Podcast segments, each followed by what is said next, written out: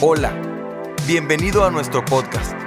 Deseamos que a través de este mensaje tengas un encuentro con Jesús y que tu vida sea animada. Por favor, quiero que juntamente conmigo saludemos a toda la gente que nos escucha a través de nuestras plataformas digitales en YouTube o iTunes o en SoundCloud como Cántico Nuevo.tv, El Paso. Este saludo es para ustedes. Gracias por estar con nosotros. Les saludamos desde la mejor frontera del mundo. El Paso, Ciudad Juárez y Las Cruces. Quiero invitarlo a que levante su Biblia conmigo y la abra, si es tan amable. Quiero, por favor, ah, cuando me pasas mi libro de un cuaderno, no me traje mi cuaderno de notas, lo dejé en mi oficina. Puedes traer un cuaderno azul que está ahí. De repente esta cosa falla y de repente falla la memoria, si es que Dios nos ayude porque voy a tener que tomar más ginkgo biloba. Ok, quiero que abra su Biblia en el Salmo 37. Se trancó mi iPad. Salmo 37, el versículo número 4, si es tan amable. Dice el Salmo 37, 4, deleítate a sí mismo en Jehová. Deleítate a sí mismo en el Señor y Él te concederá las peticiones de tu corazón. Dígale al que está a su lado, deleítate en el Señor. Dígale a alguien ahí, por favor. Dígale, deleítate. Quita esa cara, por favor, deleítate. Deleítate en el Señor. Oremos, Señor, te damos gracias por tu palabra, tu presencia. El día de hoy rogamos tu bendición y pedimos que tú nos hables, que tú nos bendigas, que tú te manifiestes en nosotros y que cada palabra provenga de ti, para que cada palabra nos pueda edificar. Queremos lo tuyo, no lo humano. Queremos lo tuyo porque lo tuyo cambia, lo tuyo transforma, lo tuyo empodera, confronta, lo tuyo salva. Señor, así es que pedimos tu presencia, tu unción y tu sabiduría y que tú te glorifiques y toques a cada uno de los que nos escucha en el nombre de Jesús. Amén y amén. Dele un aplauso al Señor y ocupe su lugar. El Salmo 37, versículo 4, nos dice, deleítate a sí mismo en el Señor y Él te concederá las peticiones de tu corazón. Hoy vamos a hablar de algunas claves para que Dios pueda responder a la oración. Usted sabía que hay oraciones que Dios responde y hay oraciones que Dios jamás va a responder. Y lo que mueve la mano de Dios no es que tanto lloro yo cuando estoy pidiendo qué tan dramático soy cuando estoy orando. Eso no mueve la mano de Dios. Ni siquiera mueve la mano de Dios lo urgente de mi necesidad, tampoco. Así es que ni por lo urgente que usted tenga, ni por lo dramático que usted y yo seamos para orar, eso no es algo que va a mover la mano del Señor. Lo único que va a mover la mano del Señor es la actitud correcta que yo tenga frente a Él en mi oración, sin, importar cualquier tipo de circunstancia que nosotros podamos enfrentar. Si alguien te enseñó que por mucho que gritaras, Dios ibas, ibas a mover la mano de Dios, déjame te digo, Dios no está sordo. Si por muy dramático que usted sea, Él no es calificador de dramaturgos por lo urgente que sea, tampoco. Tu urgencia no es la urgencia de Dios. Pero yo encuentro que Dios pesa mucho la actitud que nosotros tenemos. Por eso escogí esta escritura porque esta escritura nos habla en el contexto del tema de la oración y nos dice la actitud con la que nosotros tenemos que orar, con la actitud que tenemos que enfrentar la vida y con la actitud correcta que tenemos que servir al Señor. Dice el salmista, deleítate a sí mismo en el Señor. No dice, espera que lo que toquen te guste para que te deleites. No dice, otro va a provocar que tú te deleites. No está hablando que si circunstancias son favorables o adversas para que yo me deleite. Él no está hablando de eso. Él está hablando que Dios me ha dado a mí y a usted, si tenemos a Cristo Jesús, nos ha dado la capacidad de deleitarnos en el Señor por encima y a pesar de cualquier circunstancia. La palabra deleite quiere decir saborear, saborear. Yo encuentro que a veces Dios habla de su bendición en términos gastronómicos. Por ejemplo, el rey David en el Salmo 34 le dice a sus hijos, gustad y ved que es bueno Jehová. Dichoso el hombre que confía en él. Escuche, gustad. Tiene que ver con comida, con experimentar, con el paladar gustad, como si les estuviera ofreciendo que probaran de un manjar. Pruébenlo, experimentenlo, saborelo, piensen en un plato que a usted le encanta, algo que usted le deleita, una comida. Oiga, cuando a usted le gusta algo, no se lo come rápido, lo disfruta. Aló. ¿No está por aquí el hermano Galindo? Siempre viene en la mañana, ahorita ya se tuvo que ir. Pero a veces cuando yo lo llevo a comer a él, a veces me dice, oye viejo, llévame a los chinitos. Porque él se recuerda, ¿te acuerdas que a mí no me gustaba el sushi? Y un día tú me hiciste que probara sushi y hoy mira cómo me gusta el sushi. Nomás que él se va al extremo y agarra el sushi. ¡Ay, qué sabroso! El problema es que a veces quiere agarrar un sushi y me lo quiere dar a mí en la boca. Y le digo, no, cálmela van a decir que nosotros somos de la otra banqueta. No, no, me te dando en la boca. Ay, viejón, mira que los que saben cómo es el hermano, un hombre de Dios tan lindo, yo lo quiero como un padre, pero así es él. Ay, qué rico. Y luego termina de comer y lo hace así. Disfruta. A veces la bendición de Dios está en esos términos. También eh, eh, el salmista nos habla de la grosura de Jehová. ¿Y sabe qué es la grosura de Jehová? Es esa carne que se llama mármol. Es, ese tipo de corte del mejor que tiene unas hebritas así de grasa entre la carne. Se dice que esa es la mejor carne, la de mármol. Y en esos términos está hablando el salmista.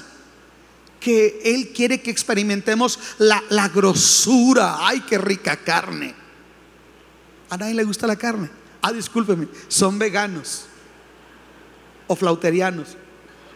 Pero la realidad es que Dios nos habla en esos términos de comer, de deleitarnos. Tal vez usted dice, pastor, yo no soy tan comelón. Bueno, yo soy un poquito más pecador que usted. A lo mejor usted dice, yo hallo deleite en la yoga. O, o, yo hago deleite nadando, o yo hago encuentro deleite corriendo. Bueno, en lo que usted encuentre. Pero yo encuentro que aquí la Biblia me habla de una actitud cuando yo voy a Dios. Dice que lo primero que Dios mira en mí, lo que Dios me pide y que es importante, no solamente porque me va a ayudar, porque el afán para nada va a aprovechar, el afán me va a causar estrés, el estrés me va a, enfermar, me va a crear enfermedades psicosomáticas y, y una persona afanada no da testimonio a nadie de que tiene confianza en un Dios poderoso. Un cristiano afanado da un mal testimonio a los que no le conocen. Entonces Dios nos dice que nosotros tenemos que tener una actitud de deleite. Hallar sabor, hallar placer, disfrutar. disfrutar a Dios. Es lo que está diciendo. Deleítate tú mismo. Déjeme les digo una cosa. Me encanta la adoración que cantamos en Cántico Nuevo. Yo no entiendo a esa gente que dice, es que me tienen que cantar esto si yo no siento, usted está mal. Yo puedo deleitarme aquí y puedo deleitarme en una choza en Ciudad Juárez de una iglesita con templo de madera. Escuché que están cantando con las puras manos. Alabaré, alabaré. Yo me puedo deleitar lo mismo ahí. Que me puedo deleitar igual en la First Baptist Church con un coro y, una sociedad coral cantando cuán grande es Él. Y yo me puedo deleitar ahí. Y yo me puedo deleitar en la iglesia de Cristo donde ni siquiera hay instrumentos y cantan a capela. Y yo me puedo deleitar ahí porque he aprendido que eso de deleitarme no depende de quién canta. No depende, eso es una mentira, te enseñaron mal, esa es una herejía.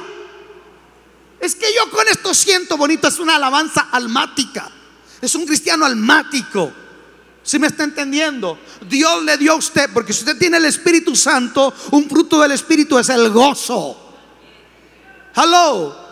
Y el gozo no lo produce o lo provoca una alabanza. El gozo es una actitud que yo determino tener en la vida porque Dios me ha dado la capacidad de gozarme. Y si yo puedo gozarme, puedo ir más allá, puedo en el Señor. Pero déjeme le digo una cosa, el problema de la cristiandad de hoy en día es que haya, haya, haya deleite en el soccer, haya deleite en los hobbies, haya deleite en dejar de venir a la iglesia porque llegaron sus primos matachines, haya deleite en cualquier tontería y bobería, pero menos haya deleite en Dios. Lo voy a decir una vez más. El problema es que somos gente que no disfrutamos nuestra relación con Dios. Si usted no disfruta su relación con Dios, no importa, ni si usted puede decir, es que yo me gustan puros coritos de gloria y triunfo, esos que decían, alábale para que siente. ¿De qué sirve? Que usted puede estar cantando un canto antiguo y estar con esta cara. Alábale para que sienta. O oh, yo siento gozo en mi alma. No importa lo que cante, lo que importa es que te deleites en él. No importa si es un canto antiguo es un, canto actual, lo que importa es la actitud con la que yo voy a adorar a Dios. Porque al final del día Dios está buscando gente que le adore en espíritu y en verdad. Y eso traspasa los tiempos, las culturas y las edades. Entonces Dios dice que yo tengo que esperar la oración una clave para esperar la oración, que Dios se mueva y que Dios responda, es tener una actitud de deleite en Dios. Deleítate a ti mismo. Tú puedes deleitarte. Dile al que está a tu lado, tú puedes gozarte. Dile, dile, si, si se puede quitar esa cara de sargento mal pagado. Si se puede quitar esa cara de limón chupado. Dios te ha dado la capacidad de deleitarte. Si te puedes deleitar. Yo dije, alguien se quiere deleitar. Avísale a tu cara, levanta tus manos, sonríe, alaba a Dios. Estás en la casa del Señor, no estás en una funeraria. Yo dije, estás en la casa del Señor. Aquí puedes cantar, puedes sonreír, puedes gozar. Si aquí no sonríes, pobre de tu familia. Si aquí no te gozas. Pero hay gente tan, tan, tan, tan, tan, tan rara. Me acuerdo, no voy a decir nombres, pero mi pastor sabe que, voy a citar gente que yo fui oveja en su congregación, pero él siempre tenía una actitud linda. Pero había gente en la congregación que pastoreaba mi pastor muy rara, muy farisea. De esos que creían que ser cristiano es andar así.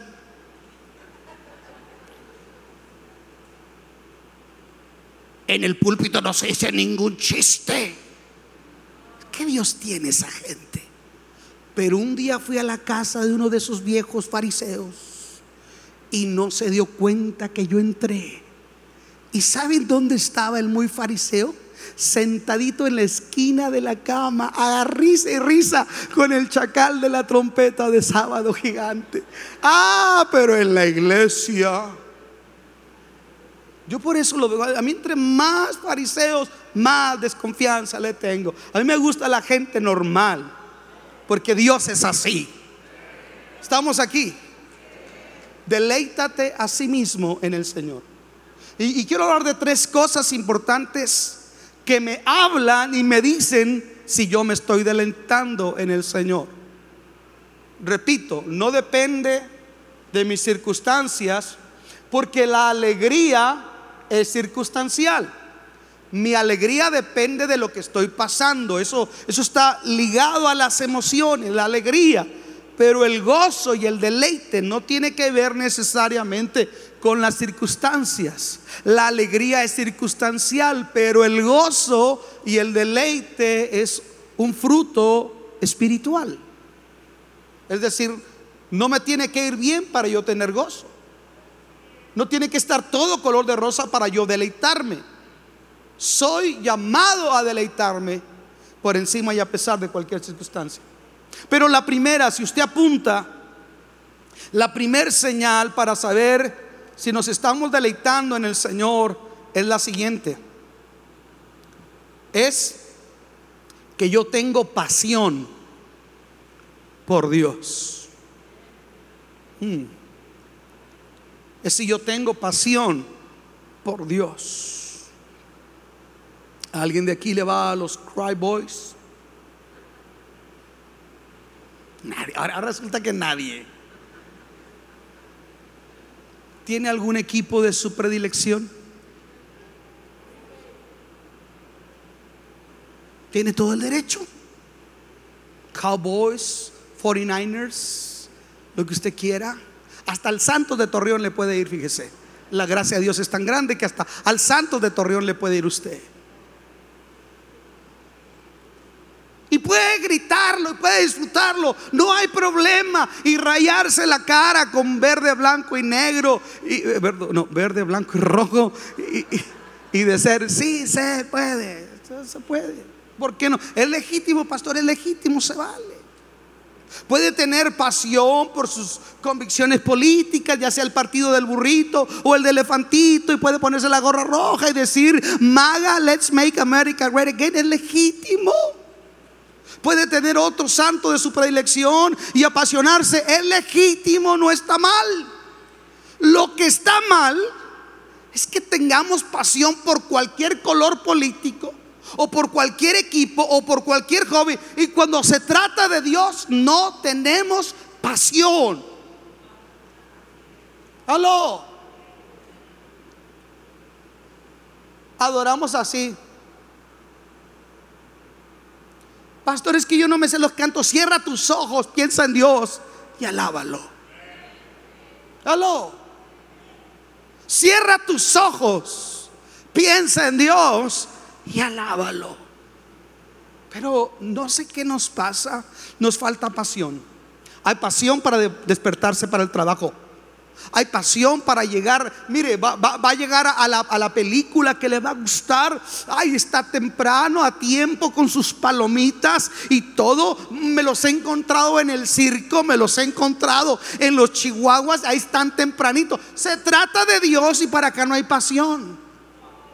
Vienen entrando incluso unos todavía en la prédica. Te falta pasión. Hello.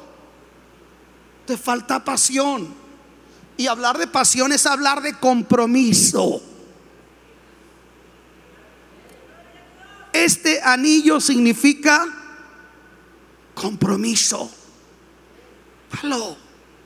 Nos decimos cristianos, nos decimos I'm born again, nos decimos el rey, nos decimos cualquier tarugada religiosa, pero en la práctica somos gente que no tiene pasión, no compartimos nuestra fe, rebajamos las cosas de Dios, las traspasamos por lo que no aprovecha, por cualquier cosa dejamos lo de Dios. Dios es el hobby de segundo lugar. Escuche, las estadísticas nos enseñan que ha cambiado dramáticamente el orden de prioridades de la familia cristiana en América. Antes, en los 50 para atrás, lo primero era Dios.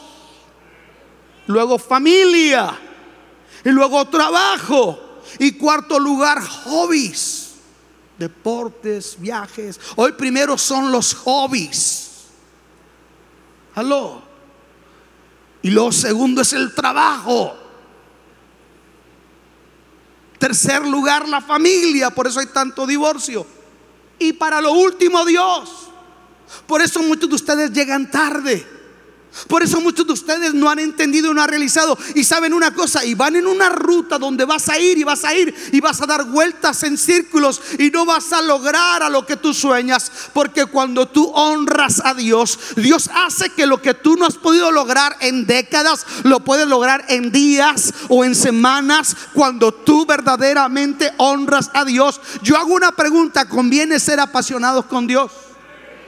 Claro que sí.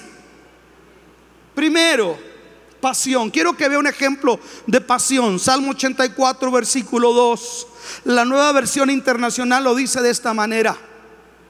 Anhelo con el alma los atrios del Señor. ¿Cómo? Mi corazón anhela ardientemente los atrios de Jehová. Pero la nueva versión internacional lo dice, anhelo con el alma los atrios del Señor casi agonizo por estar en ellos. Wow. Con el corazón, con todo el cuerpo, canto alegre al Dios de la vida. Mi corazón y mi carne cantan al Dios vivo. Pero me gusta cómo lo dice, casi agonizo. Yo le hago una pregunta, ¿usted agoniza por estar en la casa del Señor? ¿Aló? ¿Usted agoniza por estar en la casa del Señor? Demuéstremelo el miércoles, si se la cree. Si no digan amén, digan ouch. Pero estoy hablando aquí, estoy leyendo una persona apasionada por Dios, el rey David. Y el rey David decía, anhelo con el alma los atros del Señor. Casi agonizo por estar en ellos. Eso es pasión, señoras y señores. Usted anhela interactuar con Dios usted anhela la, bendición del Señor, eso determina su grado de compromiso su grado de pasión y por consecuencia si usted y yo nos estamos deleitando en el Señor. Número dos, otra manera de saber si yo me estoy deleitando, en el Señor es saber si vivo una vida de fe y esperanza. Vea conmigo fe y esperanza. El Salmo 138, versículos 7 y 8 dice de esta manera, aunque pase yo por grandes angustias, tú me darás vida. Contra el furor de mis enemigos extenderás la mano. Tu mano derecha me pondrá a salvo. El Señor cumplirá en mí su propósito. Tu gran amor Señor, perdura para siempre. No abandones la obra de tus manos. Escuchen, vean esa oración. Es alguien que está enfrentando adversidad, incluso habla de enemigos y habla de una situación grave. Sin embargo, David está diciendo que a pesar de las angustias y a pesar de los enemigos y a pesar de todas las adversidades, él está diciendo, por encima de todo, tú estás en control y tu diestra, tu mano derecha me va a poner a salvo. El Señor cumplirá en mí su propósito. Tu gran amor, Señor, perdura para siempre. No abandonarás la obra de tus manos. Si yo tradujera esto al día de hoy, es un enfermo de cáncer que puede decir, es cierto, mi cuerpo tiene cáncer, pero el cáncer no tiene a mi alma. Es cierto, diría el apóstol Pablo, estoy como derribado, pero no estoy destruido. Estoy como pobre, pero estoy enriqueciendo a otros. En otras palabras, no me puedes juzgar por lo que estoy pasando. Estas circunstancias no determinan totalmente el rumbo de mi vida. Lo que Dios ha prometido y lo que yo soy para Dios está por encima y a pesar de mis circunstancias. Así es que hoy voy a levantar las manos, no negando que todo está bien, pero voy a levantar las manos a pesar de las circunstancias y voy a decir que tengo fe y que tengo esperanza y que tengo un Dios que está en control y que tengo un Dios que todo lo puede y que tengo un Dios que no ha perdido una sola batalla y tengo un Dios que pelea por mí. Oh, yo creí que alguien había venido aquí como cristiano. Tengo un Dios maravilloso. Estamos aquí con el permiso de usted. Me está dando calor. Ay, por favor, si es tan amable. Gracias. Escuche esto. Una actitud de fe y de esperanza. Alguien dijo por ahí, no recuerdo si fue Santo Tomás de Aquino, no recuerdo quién dijo estas palabras. Prediquemos, prediquemos y prediquemos. Evangelicemos, evangelicemos y evangelicemos. Y si tuviéramos que hablar un poco, hablemos. ¿Qué le dice eso? Muchas de las veces lo que va a impactar la vida de los que te rodean es tu actitud hacia Dios en medio de las circunstancias. He conocido gente, quiero buscar la palabra más apropiada, creo que es esta, tan miserable, que cuando le viene la prueba, cúlpate de un mundo y hasta dice, es que los cristianos, a mí me, repatea.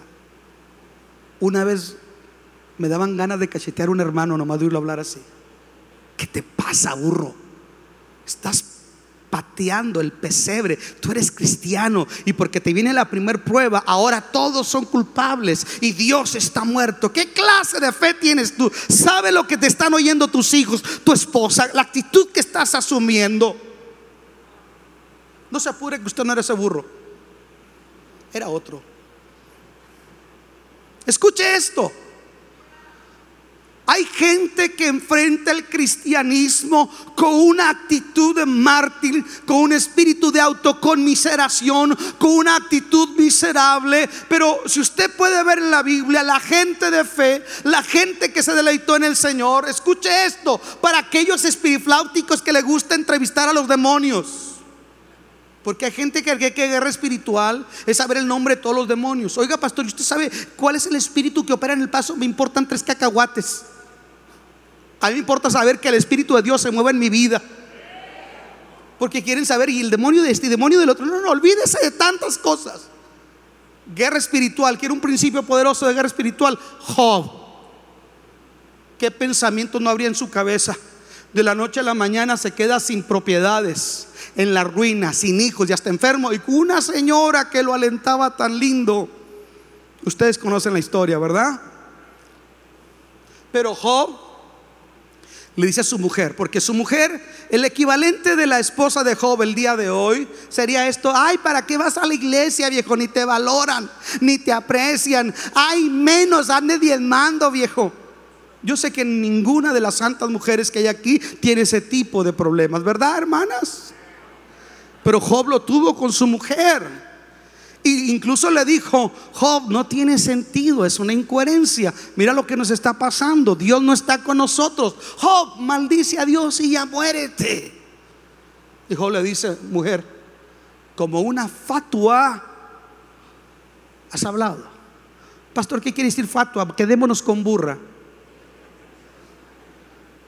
Como una necia, sin entendimiento, has hablado como una bestia, has hablado que solamente cosas buenas recibiremos de Dios. Ahí se trunca la teología, la prosperidad y del sensacionalismo de los decretos, porque no solamente cosas buenas recibiremos de Dios, hay cosas buenas de Dios, pero están disfrazadas de cosas malas. Aló.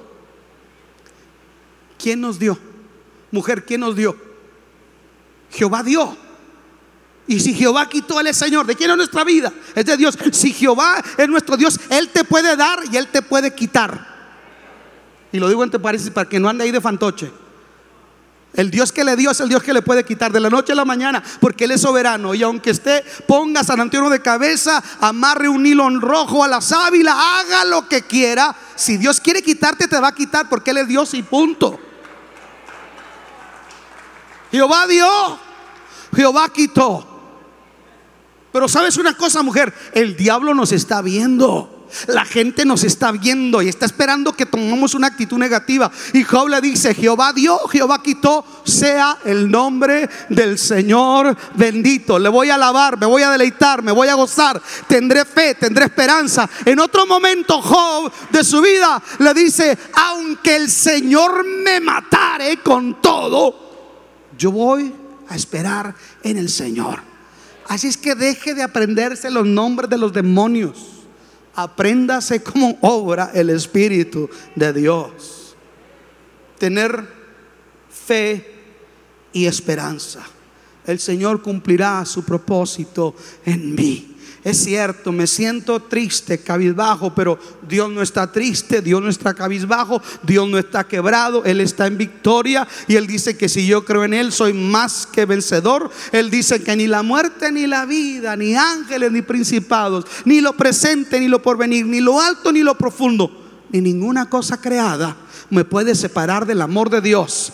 Así es que soy más que vencedor en Cristo Jesús. Tengo fe. Levanta tus manos conmigo y di, tengo fe y tengo esperanza. Y celébralo y dale un aplauso al Señor y haz algo para Dios.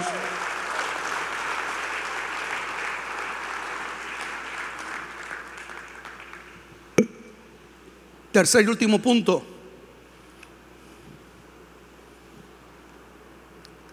Otra manera de saber si me estoy deleitando en el Señor es saber si yo tengo contentamiento. Saber si yo tengo contentamiento. Todos conocemos el Salmo 23. Dígame el Salmo 23, versículo 1. No los entiendo. Una, dos, tres. Una vez más, grítenlo. Jehová es mi pastor y nada me faltará. La paráfrasis en el sentido original del hebreo, lo que realmente está diciendo al reconocer a Dios como pastor, es lo siguiente.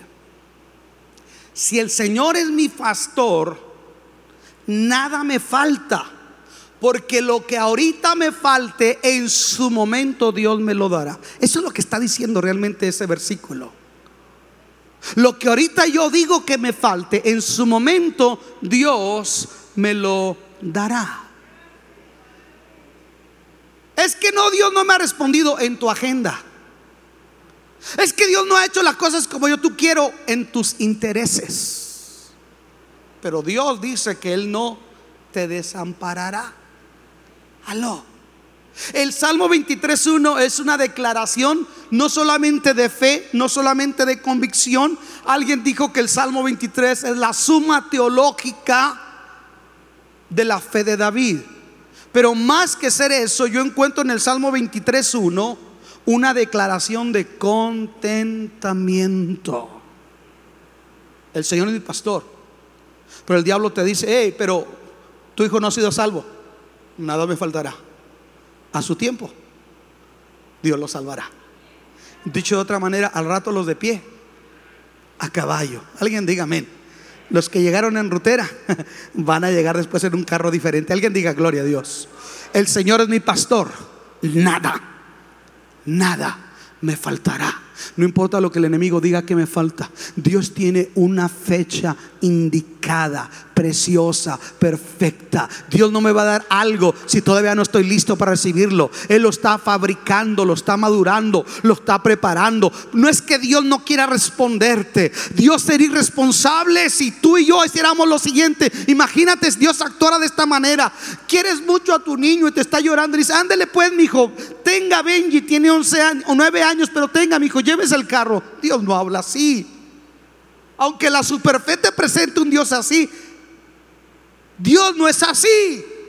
En la agenda de Dios todo está preparado. Dios ha preparado buenas obras de antemano para que participe de ellas. Pero Dios tiene un tiempo de maduración de las cosas. Y si yo no entiendo eso, yo me voy a frustrar. Por eso hay tanto cristiano con cara de limón. Por eso hay tanto cristiano, escuche que no se deleita en Dios. Porque están amargados y están frustrados. Porque no han entendido la soberanía de Dios. Cuando tú entiendes la soberanía, tú no le puedes ordenar a Dios. Estamos aquí. Porque hoy enseñan, ¿verdad? Que decreto me cubro y tanto circo, maroma y teatro. Déjame te digo una cosa. Decreta, bañate en aceite, fríete en aceite si tú quieres. Si Dios todavía no va a responder, no te responde, Juan. No importa que el reverendo Wonderful, la profeta eh, araña diablos, te profetice, no importa. Cuando Dios dice aquí es cuando Dios ocurre. Pero cuando nosotros entendemos esto, entonces podemos decir con contentamiento, el Señor es mi pastor.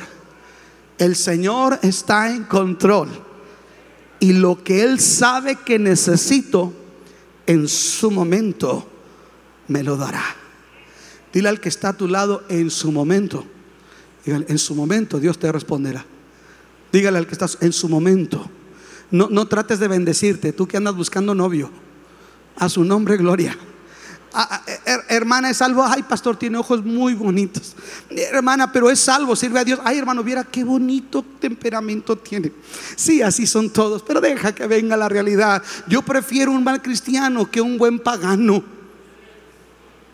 Hello. Y después vienen con un ojo rojo, ¿verdad? Ah, ¿Quién se lo dio? Le voy a decir como decía mi mamá cuando nos caíamos, vaya, póngase otro. Tranquilo. Todo va a llegar en su momento.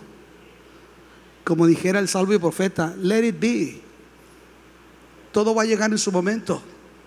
Si tú entiendes la soberanía, la provisión de Dios, el carácter de Dios, usted sabe que en su momento va a llegar lo que Él tiene para usted. Nada me faltará. En los términos de la oveja, la oveja hay un momento que necesita aceite. No cree que siempre anda con aceite en la cabeza.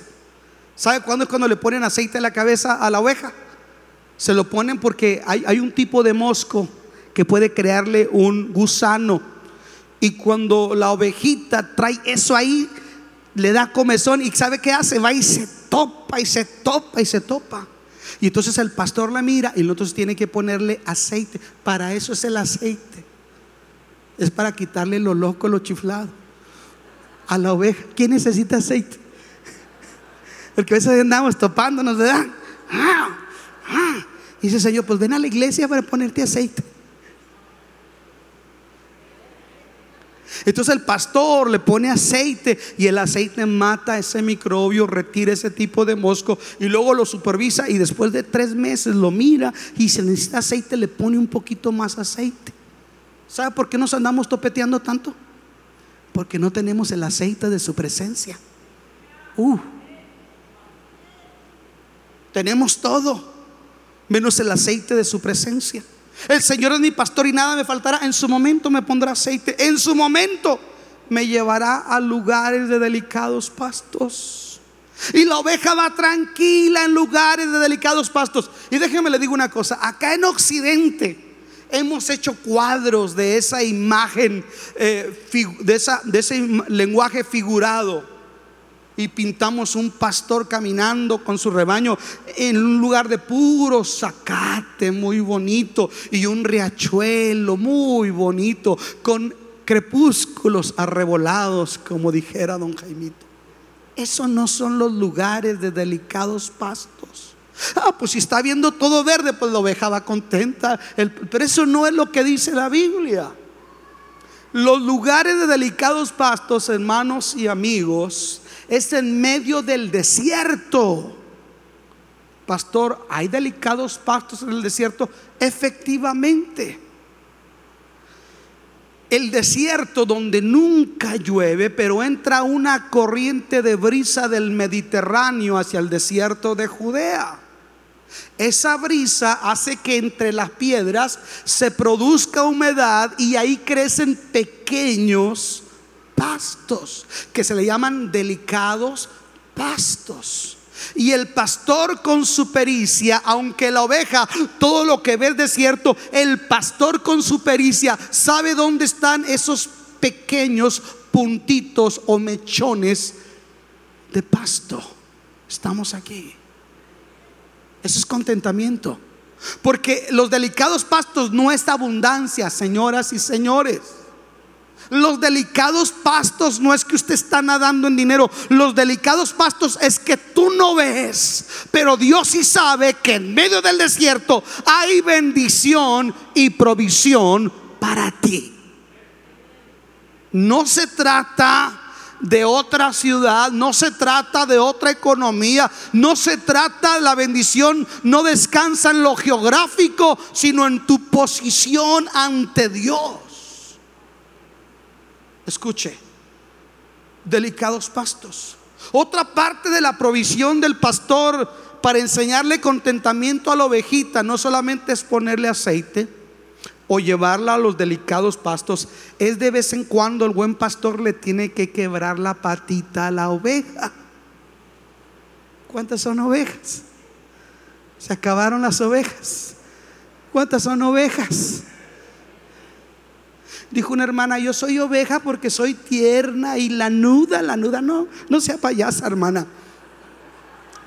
Usted y yo somos ovejas porque somos torpes. porque somos ovejas. ¿Y usted dónde fundamenta eso, pastor? Isaías 53, versículo 4 al 6. Todos nosotros nos descarriamos como qué? Como burros, no, como ovejas. Y cada cual se apartó por su camino. Porque el sentido de orientación de la oveja es torpe. Si se extravía, no crea que ella regresa. Por eso usted ve un hermano que se enfría y deja de venir. Y, y no cree que va a regresar por sí mismo. Alguien le tiene que invitar. Y ustedes todos creen que yo tengo que ser el pastor, tengo que andar buscando a todos, imagínense.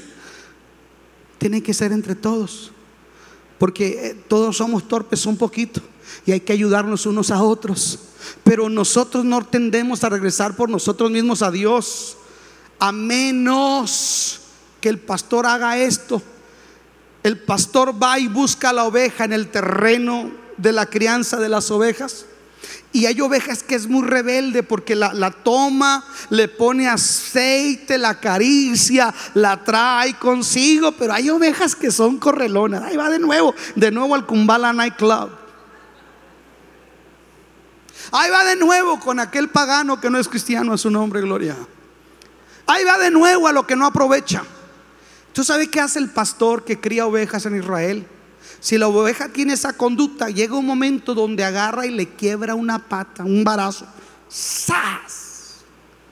Le quiebra una patita. En la pericia de un buen pastor, le quiebra una patita. Alguien necesita que el Señor le quiebre una patita. Una, una patita. Para que aprenda contentamiento. ¿Qué no dice el Salmo 23? Su vara y su callado me infundirán aliento. La vara es para extraerlo de los riscos, destrabarlo de la zarza, pero la vara es para darle. ¿Cuántos son ovejas? Mm. Decrete que Dios no le va a dar vara. Sígase portando mal y verá que de repente va a llegar con una patita quebrada a la iglesia. Y no estoy hablando de una patita en el sentido literal, estoy hablando que Dios va a hacer algo que lo quebrante para que aprenda a tener contentamiento en Él. ¿Le seguimos o le paramos?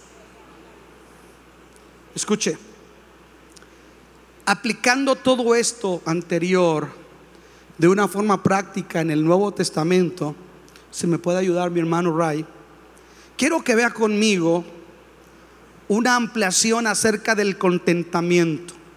Primera de Timoteo 6, versículo 6, si es tan amable.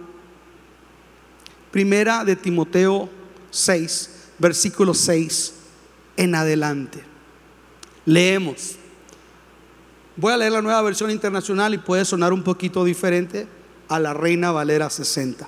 Pero lo dice de esta manera. Es cierto que con la verdadera religión se obtienen grandes ganancias.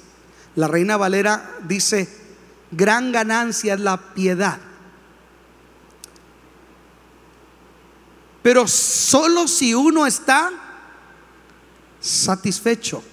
O dice, si tenemos, como dice la reina Valera, si tenemos contentamiento. Me pusieron la nueva versión internacional. Pero ¿qué habla del contentamiento? Cuando dice satisfecho es contentamiento. Porque nada trajimos a este mundo y nada podemos llevarnos. Así que, mm, si tenemos ropa, ¿alguien tiene ropa? ¿Mujeres tienen ropa? Y si no tiene, aquí tenemos atrás de la que trajimos para los refugiados. Si alguien no tiene. Teniendo ropa, ¿tiene comida? En este país hasta los pobres están gordos, teniendo ropa y teniendo comida.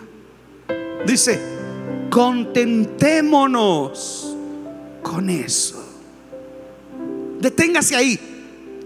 Si usted no entiende, usted puede interpretar equivocadamente. Usted puede decir, bueno, Dios está promoviendo la mediocridad. No, tampoco está promoviendo la negligencia. Porque Dios dice que el que no trabaje, que no come. ¿Qué es lo que quiere decir? Vea conmigo el versículo 9.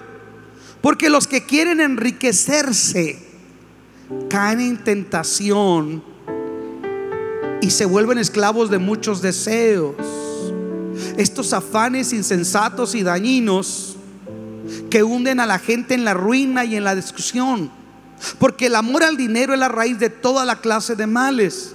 Por codiciarlo algunos se han desviado de la fe y se han causado muchísimos sinsabores. Mm. Aunque Dios no promueve la mediocridad, lo que Dios sí promueve es el contentamiento. Porque el contentamiento implica que usted puede estar en la circunstancia más adversa, pero tiene muy claro esto. Nada traje a este mundo y nada me voy a llevar. ¿Estamos aquí? Usted no cree que lo van a sepultar con un U-Haul cargado con sus propiedades. Vaya, dese una vuelta a Goodwill. Vaya, dese una vuelta a, a la tienda que usted le guste y va a haber muchas cosas buenas. Y muchas de ellas eran de un difuntito. A lo mejor un día tu ropa va a estar en Goodwill. Esa ropa que decías, esta no me la pongo, no me la ensucien, cuídamela. Esa va a estar en Goodwill. Porque no te la vas a llevar. Aló. Nada vas a sacar de este mundo. Tiene que tener una, perspectiva correcta frente a los bienes materiales. Nos afanamos tanto por los bienes materiales porque aquí hay una palabra clave que yo quiero que entienda que es enemiga del contentamiento. Dice el apóstol San Pablo, porque los que quieren enriquecerse. ¿Sabe que la riqueza de dónde procede? Según la Biblia. ¿De quién procede la riqueza? De Dios de su mano procede la riqueza, el dar gloria y honor al que Él quiere. Entonces, ¿está malo que yo quiera prosperar, pastor? No.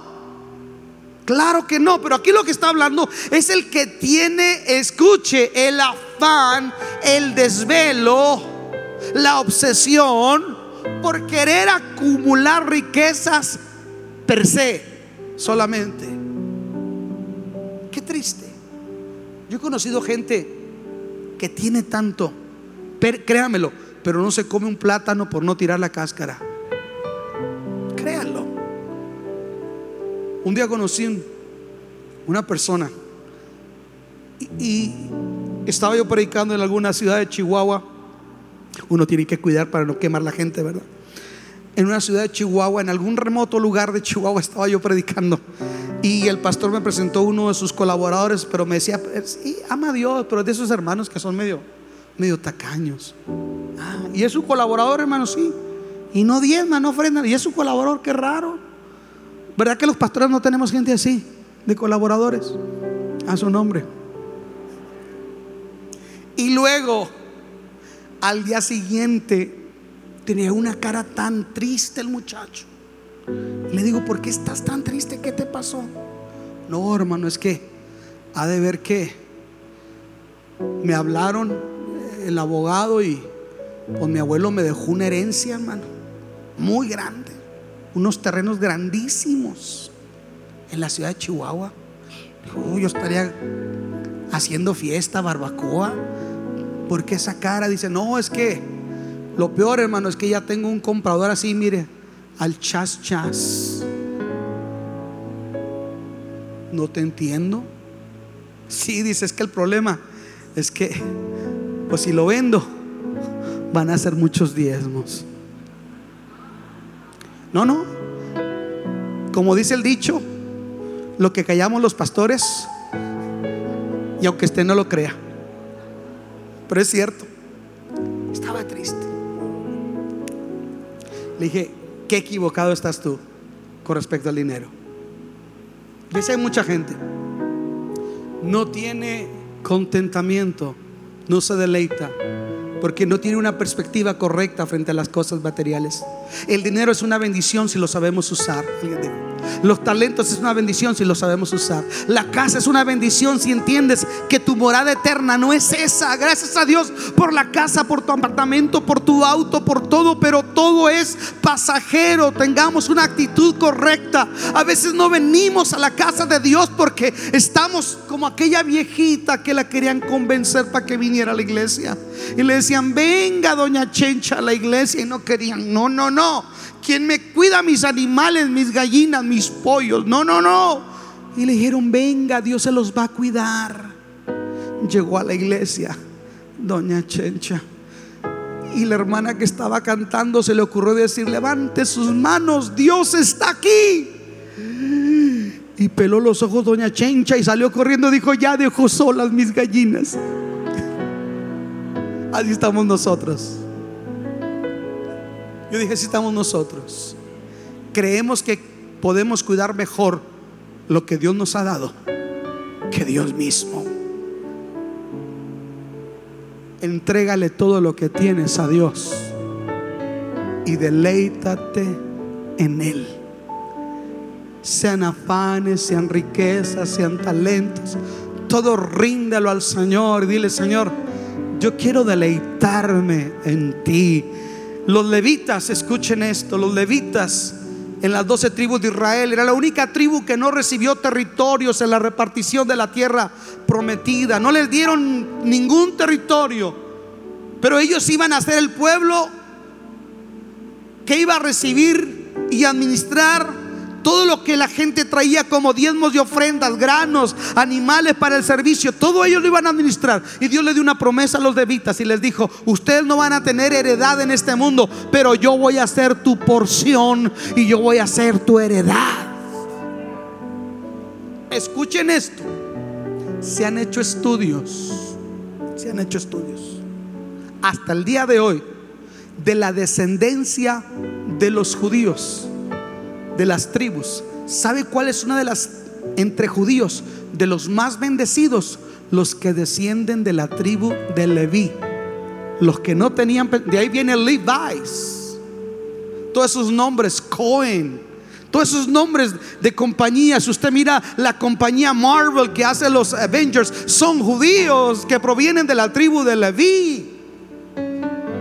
Mark Zuckerberg de Facebook y podrías nombrarle mucha gente que el día de hoy alcanzó la bendición atrás de gente que no se materializó, que aprendió a honrar y a deleitarse en Dios. Y aún su descendencia, milenios después, sigue siendo bendecida. Porque ellos aprendieron a deleitarse en el Señor. ¿Cuántos se deleitan en el Señor?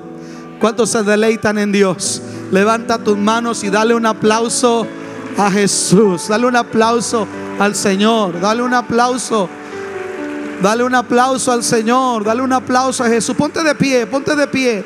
Deleítate, levanta tus manos al cielo un momento. Cierra tus ojos un momento. Levanta tus manos. Cierra tus ojos. Maravilloso Jesús. Maravilloso Jesús. Señor, hoy te amamos, hoy te bendecimos, hoy decidimos gozarnos en ti, deleitarnos en ti, en tu bendición, en la realidad de quién tú eres y no de lo que yo tengo, en la realidad de que tu carácter dice que tú eres fiel y maravilloso y que todas las cosas ayudan para mi bien. Si yo te amo y como yo te amo, este día me voy a gozar por y a pesar de cualquier circunstancia. Levanta tus manos y empieza a adorarlo, empieza a deleitarte. Deseamos que Dios haya hablado a tu vida de una forma especial. Si deseas saber más sobre este ministerio, visita nuestra página www.canticonuevo.tv y nuestras redes sociales Cántico Nuevo EP. Y recuerda, tus mejores días están por venir.